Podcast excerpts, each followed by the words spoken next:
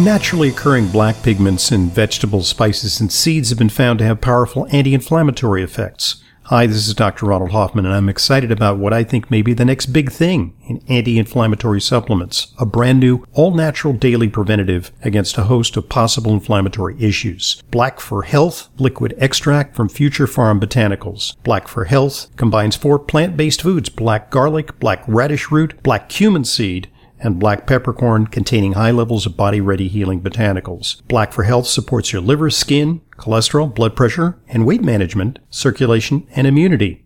It's a tasty supplement with liposome complex for optimal absorption. For more information, order order. Call 888-841-7216, 888-841-7216, or go to myfuturepharm.com slash Hoffman. That's myfuture pharm, P-H-A-R-M, myfuturepharm.com slash Hoffman, myfuturepharm.com slash Hoffman.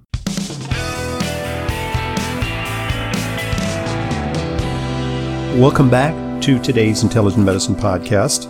I'm your host, Dr. Ronald Hoffman. We're talking about uh, naturopathic and integrative pediatrics. That's actually the title of a very encyclopedic textbook that today's guest has written really a labor of love, very comprehensive. It takes you right through uh, all the phases of childhood, all manner of uh, challenges uh, that your kids and grandchildren might face.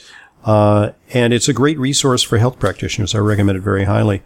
Um, so, uh, Dr. Solomonian, by the way, is associate professor at the Canadian College of Naturopathic Medicine in Toronto, where she practices at the neighborhood clinic. And so um, thanks for taking time out of your busy day seeing patients to discuss kids' health with us. So, what the fundamental question that I think parents face is do kids really need to take nutritional supplements? You know, we have these little gummy bears, you know, um, you know kids' multis. Uh, we're constantly bombarded with recommendations that kids take more calcium for strong bones and vitamin D and then of course uh, fish oil to make their brains work better. Uh, necessary or is it superfluous in your opinion? Good question. I am a, quite a minimalist when it comes to supplementation. I do think that most children require regular vitamin D and fish oil supplementation. And the reason for this is that these are two nutrients that we tend to be deficient in as a culture. So just based on our indoor lifestyle, our diligence around applying sunscreens, particularly to children, everybody's deficient in vitamin D, particularly north of certain latitudes mm-hmm. and you know in Canada where you practice. Yeah. Yeah, for sure. So I, I always recommend vitamin D for all children. And fish oil, you know, if you look at some of the literature on historical diets, I mean, I always think about a lot of evolutionary reasons for why our bodies do what they do. And, and we evolved eating a very different kind of diet than we eat currently. So we have omega 6 and omega 3 essential fatty acids. And the proportion of those two should be weighted heavily to the omega 3s. Those are the more anti inflammatory precursors, whereas the omega 6s are more of the pro inflammatory. And we need both, absolutely. But our modern diet has shifted quite a bit, so there's a heavier emphasis on the omega 6s. And that. From then, cooking oils and so on. Cooking oils, soy oils, all of these different kinds of. By the way, highly recommended by the uh, American Heart Association last time I checked, and American Diabetes Association. They tell you to get rid of the butter and use uh, vegetable oil instead. Right, right. So it depends which vegetables we're talking about here. One of the important things to note with omega 3s, though, is that getting omega 3s from a plant source isn't really a, a very effective way of getting the, that nutrient in. They're more in a, a short chain form. Like flax oil is, is, exactly. is poorly converted. Yeah. Absolutely recommend people having it. But it's not giving us the EPA and the DHA, which are the, the variants of omega 3s that are present in, in fish, particularly things like salmon and mackerel and so on. So I, I do strongly recommend that all children be on a good quality. And I say that because, of course, we have uh, an abundance of contamination of our of our oceans, and so making sure it's third party tested to be clean of, of environmental toxins like mercury um, and and do that on a daily basis. So those are the only two I recommend routinely. Uh, certainly, we know that the quality of soil uh, that our food is grown in gets depleted, particularly with industrial agricultural practices. So, that's a tricky one. There's no good evidence that I've seen that says a multivitamin does anything. Mm-hmm. So I'm not a big advocate of those, but I also don't think they cause harm. And if it makes a, a parent feel reassured that their child's getting those nutrients, especially if they're perhaps if the child has a medical condition or a picky diet, sure. uh, something yeah, like that. picky diet, and of course, if there's a medical condition, that's a totally different situation mm-hmm. because some cystic fibrosis, for example, or celiac, we know that there are multiple nutrient deficiencies there. So that's a different thing. But for a, an otherwise healthy child, um, ideally they're eating a healthy diet. Ideally, we're working with the family to optimize nutritional intake.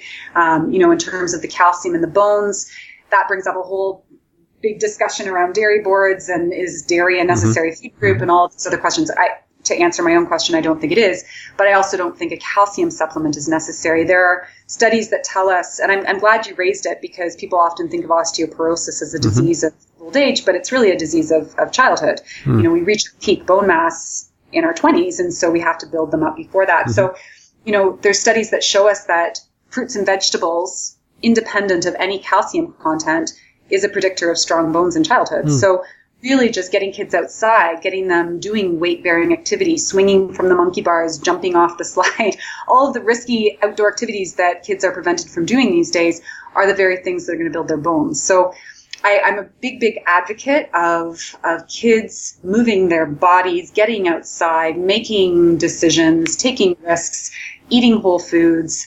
And generally, if they're doing all of those things, they don't need what's in the bottle.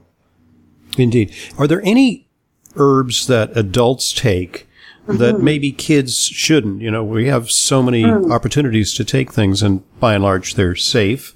Uh, mm-hmm. But is there some kind of differential where kids maybe we, we shouldn't expose kids to certain things that we take as adults? Yeah, that's a it's an interesting way that you phrase that. I, I hadn't really thought about it from that angle. I usually talk about herbs that are safe mm-hmm, in mm-hmm. childhood. Mm-hmm. Um, and it's also a tricky question for me to answer because I work so much with kids that I don't tend to think about the toxic herbs in adulthood. And mm-hmm. frankly, I think that my work with adults has been influenced by that. So I tend I tend to use generally safe herbs across the board. Okay. So of course there are herbs like Rauwolfia, for example, which is a controlled substance in some jurisdictions. Blood pressure, yeah, right. Absolutely. Mm-hmm. You know, you want to be very careful about things like that. One of my favorite herbs is poke root or Phytolacca. Mm-hmm. It's a lymphatic support and and I love that herb, but it can be toxic. Yeah. So I still use it in children, but I use it in an adjusted dose. So mm-hmm. I use only small amounts of it according to their weight and, and when it's indicated. So if, if a parent is choosing to use a particular herb in a child, I would say be cautious with that. I mm-hmm. generally don't advise parents medicate their children with herbs. I think there's this idea that they're safe because they're natural. But I'm comfortable using mm-hmm. pretty much anything if it's indicated as long as I've adjusted the dose. So a couple that are that are controversial, you know, kids often have sleep problems and parents are tempted to give them melatonin and I've I've yeah. seen I've actually heard arguments both ways that melatonin mm-hmm. is something that you shouldn't give kids and other people say it's perfectly fine it works great and it's much preferable to prescription medications sure. or over the counter medications to get kids to sleep so what's your take yeah, so melatonin is an interesting one. So there's a, quite a good number of studies that look at the use of melatonin in kids with autism. So particular population, there seems to be good evidence. I haven't seen as much research on melatonin in use with other kinds of children, so you know, neurotypical children and so on. Um, my thing with melatonin, though, is that there are lots of reasons why a child or an adult's melatonin levels are low, and that has a lot to do with exposure to dim light at night, has to do with exposure to screens mm-hmm. before mm-hmm. bed. I so always used to have a night light in my in my room. Exactly. I, I, had a fear of darkness until I was wow. I was going to say 22. No, actually until I was about four, I think. Well, and you know, my suggestion for that is put a red bulb in the nightlight. Mm-hmm. That's so better. it's enough to it's enough to see by, but it's not so much to suppress melatonin. So the first step I would take before giving a child melatonin is actually working with the family to create a darker sleep environment to reduce screen exposure before bed. Um, and there are other supplemental health products that are very effective and safe for children before bed that aren't melatonin and aren't pharmaceuticals. Mm-hmm. So one of my favorites is L-theanine. It's oh, yeah. a, mm-hmm. amino acid. It's often available in a, a very tasty chewable form. Um, and it's quite safe for children. So mm-hmm. I'll, I'll typically go to that before I'll suggest mm-hmm. melatonin um, and then talk to the family about the sleep environment and, and darkness. And of course, uh, there's a big uh, craze about uh, CBD, and we're, you know, here on Intelligent Medicine, we're big fans of CBD. But the question mm-hmm. arises: Is CBD appropriate for kids? You know, kids that are maybe, uh, you know, very anxious, or kids who can't mm-hmm. sleep, or kids who uh, act out. Uh, you know, what's your take on introducing that at a young age? I'm laughing because in Ontario, I'm restricted from saying anything about CBD. Oh, okay. Um, so, what I'll say about CBD is there's good evidence for its use in children under certain circumstances. So, epilepsy is a good example, um, where there's a fair amount of literature that demonstrates yep. its use, and not not it's not that I'm totally hung up on is it safe, is it effective, although that's important, but just the fact that somebody has taken the time to to test it. And so that's part of my concern with CBD. I know most of the, the concerns are around THC. Anecdotally, I have patients, I didn't prescribe it, but mm-hmm. who are taking CBD or having their kids take mm-hmm. CBD mm-hmm. for things like PANDAS and so on. So certainly it, it seems to be emerging as a potentially helpful therapeutic option. I just haven't seen enough data on it mm-hmm. to really have a strong position. Of course, there's a virtual epidemic of childhood mental disorders, uh, yes. uh, anxiety, depression, uh, bipolar, which was really unheard of until about uh, 15 or 20 years ago among children. It, it's become a whole category uh, for diagnosing kids and then placing them on powerful medication, not to mention attention deficit disorder. So you address that in your uh, in your text. Mm-hmm. Um, there are better options than pharmaceutical remedies, right? Yes, absolutely. Uh, well, first of all, we have to think about the, the causes. So we know that the way children are raised, what they're exposed to in the way of social media. I, I really, I mentioned this earlier, the the helicopter parenting, not allowing children out to, to take risks and make their own decisions. I really do think that that's contributed substantially to the epidemic of mental health issues, 100%. Um, but in terms of strategies, so for adolescents in particular, which is when we see these things start to emerge, a lot of the, the cognitive behavioral style therapies are really helpful for adolescents to help them reframe their thoughts, reframe their worries in a way that's more helpful and constructive and productive for them. So that's often a place that I would go. Um, in terms of depression, certainly there are herbs that, that help to increase serotonin levels in the brain, and, and that's worth exploring with young people. I, I tend to do more of the, the talk therapy first.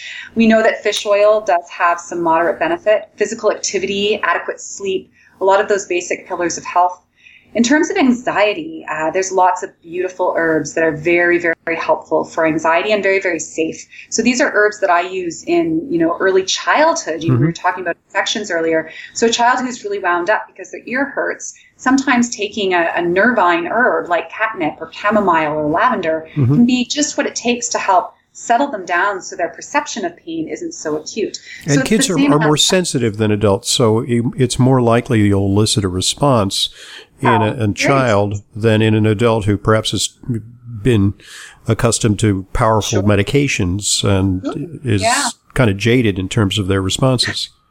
Yeah, I think that's probably true. Um, and those same herbs work really, really beautifully in an adolescence in an adolescent who's struggling with anxiety around school or relationships and so on. So I find the use of those herbs, they're not curative because it doesn't address the cause, but it helps to settle them enough so they're more equipped to engage in the work that's needed to be done around coping and, and responding and reframing the thoughts that they're having. Because those conditions are both depression and anxiety, the most significant ones. They're really about unhelpful thoughts mm-hmm. that young people having. And, and to give them an opportunity to navigate and explore that is, is really important. And of course, diet uh, plays a big role in oh, sure. mood, uh, as well as the microbiome. We're now becoming aware of the relation, the, the brain gut interactions. Mm-hmm. Mm-hmm. Absolutely. So, you know, we talked earlier about unnecessary antibiotics. I, I, certainly feel very strongly about that in terms of the need for antibiotic stewardship with respect to the microbiome.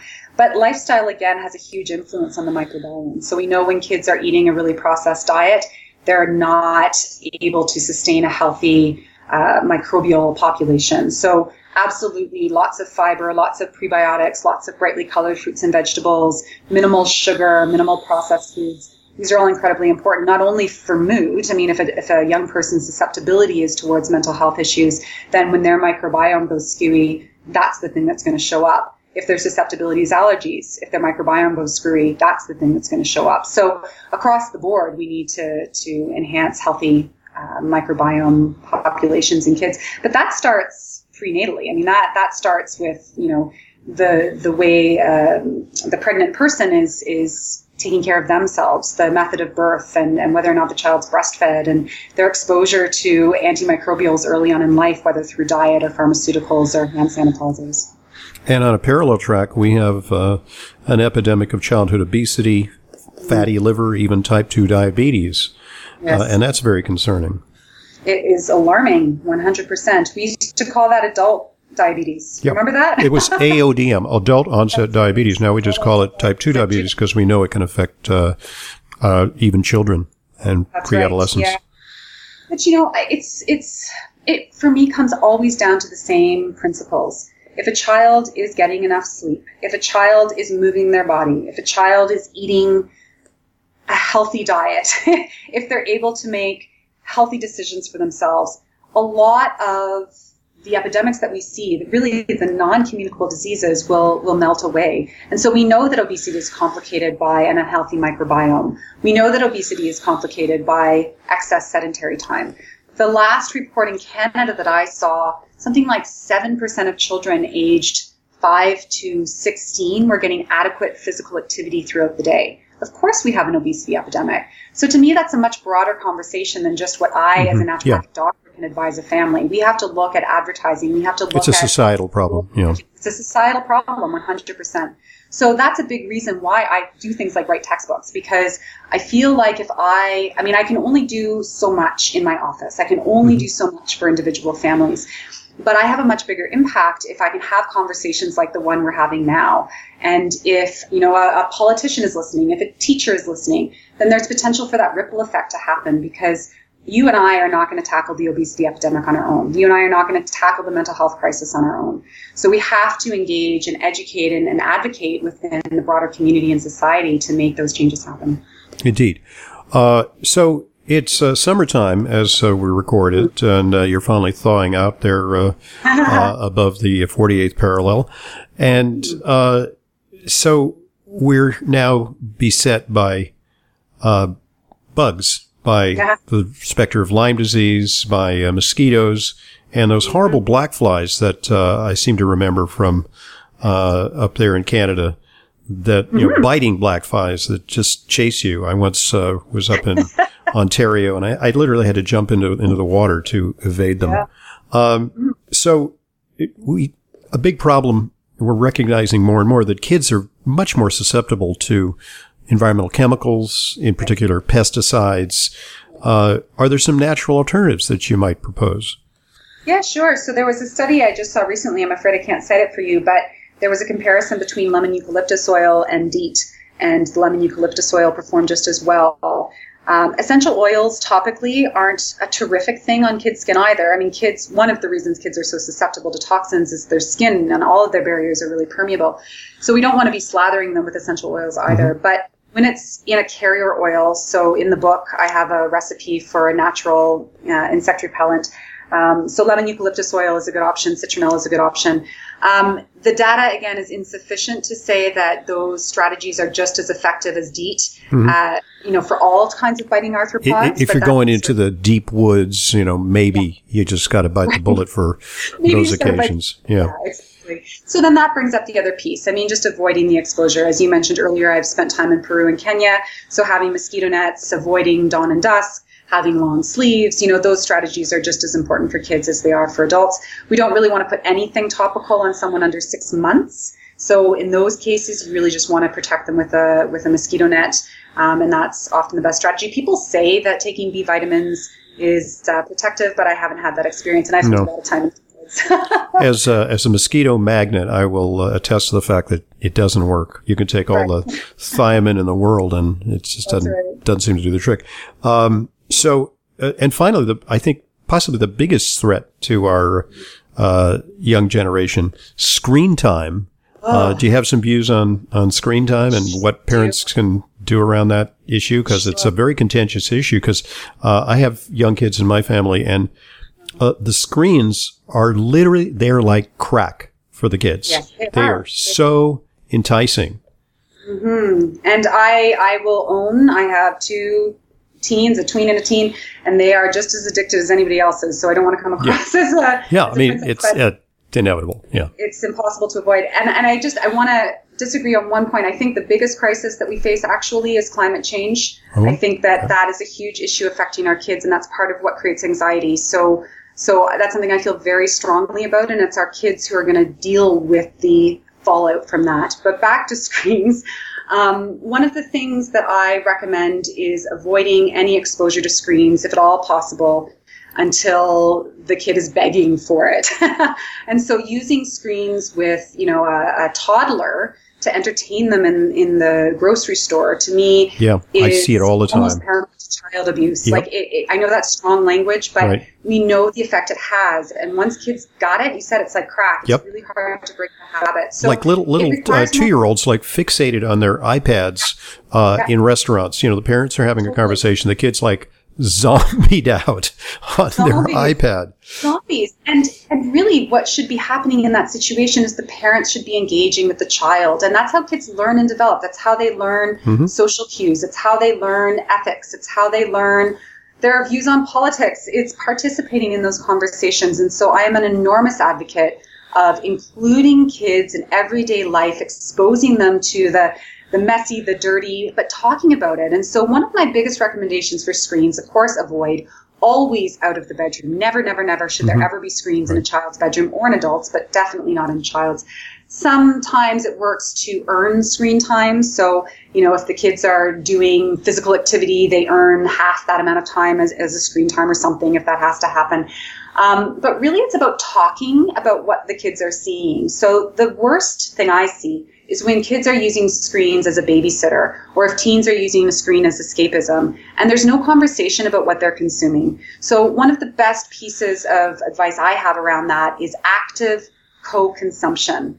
And if a parent doesn't want to sit down and watch Dora the Explorer, Mhm. then it shouldn't be on at all Mhm. because otherwise there's no opportunity to help that child make sense of what they're seeing. You know, my 11 year old wants to watch Riverdale. And I'm not interested in watching Riverdale, and I don't think it's appropriate for her to be watching Riverdale. So my answer is no. But I'll watch something else with her that we can then discuss and talk about and make sense of for her. So I think there's value in consuming media because it helps us to question and analyze and critique. Developing that information literacy is really, really Yeah. important. It's also the But world that they will emerge into, and that they have to be uh, uh, conversant with it and Totally. facile with it. Totally. I mean, but to, some some of the best surgeons are, are are kids who grew up uh, playing computer games because uh, with uh, the advent of uh, uh, of uh, minimal you know laparoscopic surgery, uh, Sure. they're literally using robotic devices to you know with screens to probe the body and remove organs. Absolutely. And I think there's value for curating what kids are consuming. So, what I object to is the blind, here's the iPad, occupy yourself while I have this conversation. Mm-hmm. To me, that's doing the child a disservice in multiple, multiple ways. So, if the screen use is curated, if it's used deliberately, if it's an opportunity for conversation and the development of media literacy, then there's value to that. It's a tool. I see it as a tool. So, if families can utilize screens as a tool and not as escapism, distraction, not as a babysitter. I think that there's value there. But of course, that's going against the flow of everything our culture tells us to do. Um, so I think in, in that case, the restriction is necessary. Indeed. All right. Well, you've been very generous with your time. I know you have a busy schedule in the office, uh, seeing patients up there in Toronto. Uh, and so, uh, once again, let's mention the text. It's naturopathic and integrative pediatrics. Uh, just, uh, you know, I'll admit to not, you know, I usually try to read every book uh, prior to every interview, but it was a, it would be a daunting task to uh, imbibe all 800 pages of this uh, very encyclopedic book. Uh, so I, I, I skimmed it, and uh, I'm gonna I'm gonna cull out important chapters that are relevant to uh, the kids in our family. So thank you so much for writing it. It was a labor of love, monumental task, uh, but uh, you seem none the worse for wear, which is great. Now, I've recovered. Good. All right. Uh, so, and that book available uh, from your website, which is uh, Leslie Solomonian. Dot com. Okay. Excellent. Thank you so much for joining us and all the best to you. And I hope our paths cross uh, at uh, one of the upcoming conferences that we both attend. And um, I look forward to hearing more of your stuff. So I'll Wonderful. follow you on your, I'll follow you. I'm Dr. Ronald Hoffman, and this is the Intelligent Medicine Podcast. Hi, this is Dr. Ronald Hoffman. As you know, this is a vital time to bolster our immune defenses. I've received countless requests for a specific list of supplements that I recommend to support immune health. That's why I've created the Intelligent Medicine Immune Support Protocol, my supplement recommendations offering the greatest boost for your immune system when it's needed most. Best medicine is preventive medicine. Just go to drhoffmanstore.com for more information. drhoffmanstore.com. In addition to the immune support protocol, you'll find easy to follow links for our supplement starter kit, heart health protocol, and much more. These protocols are an easy way for you to get the exact combination of targeted supplements you need to help you follow the intelligent medicine lifestyle. The same supplements I take for myself and prescribe for my patients. And for a limited time, you'll get free priority shipping on all of your store orders. For more details, just go to drhoffmanstore.com. That's drhoffmanstore.com.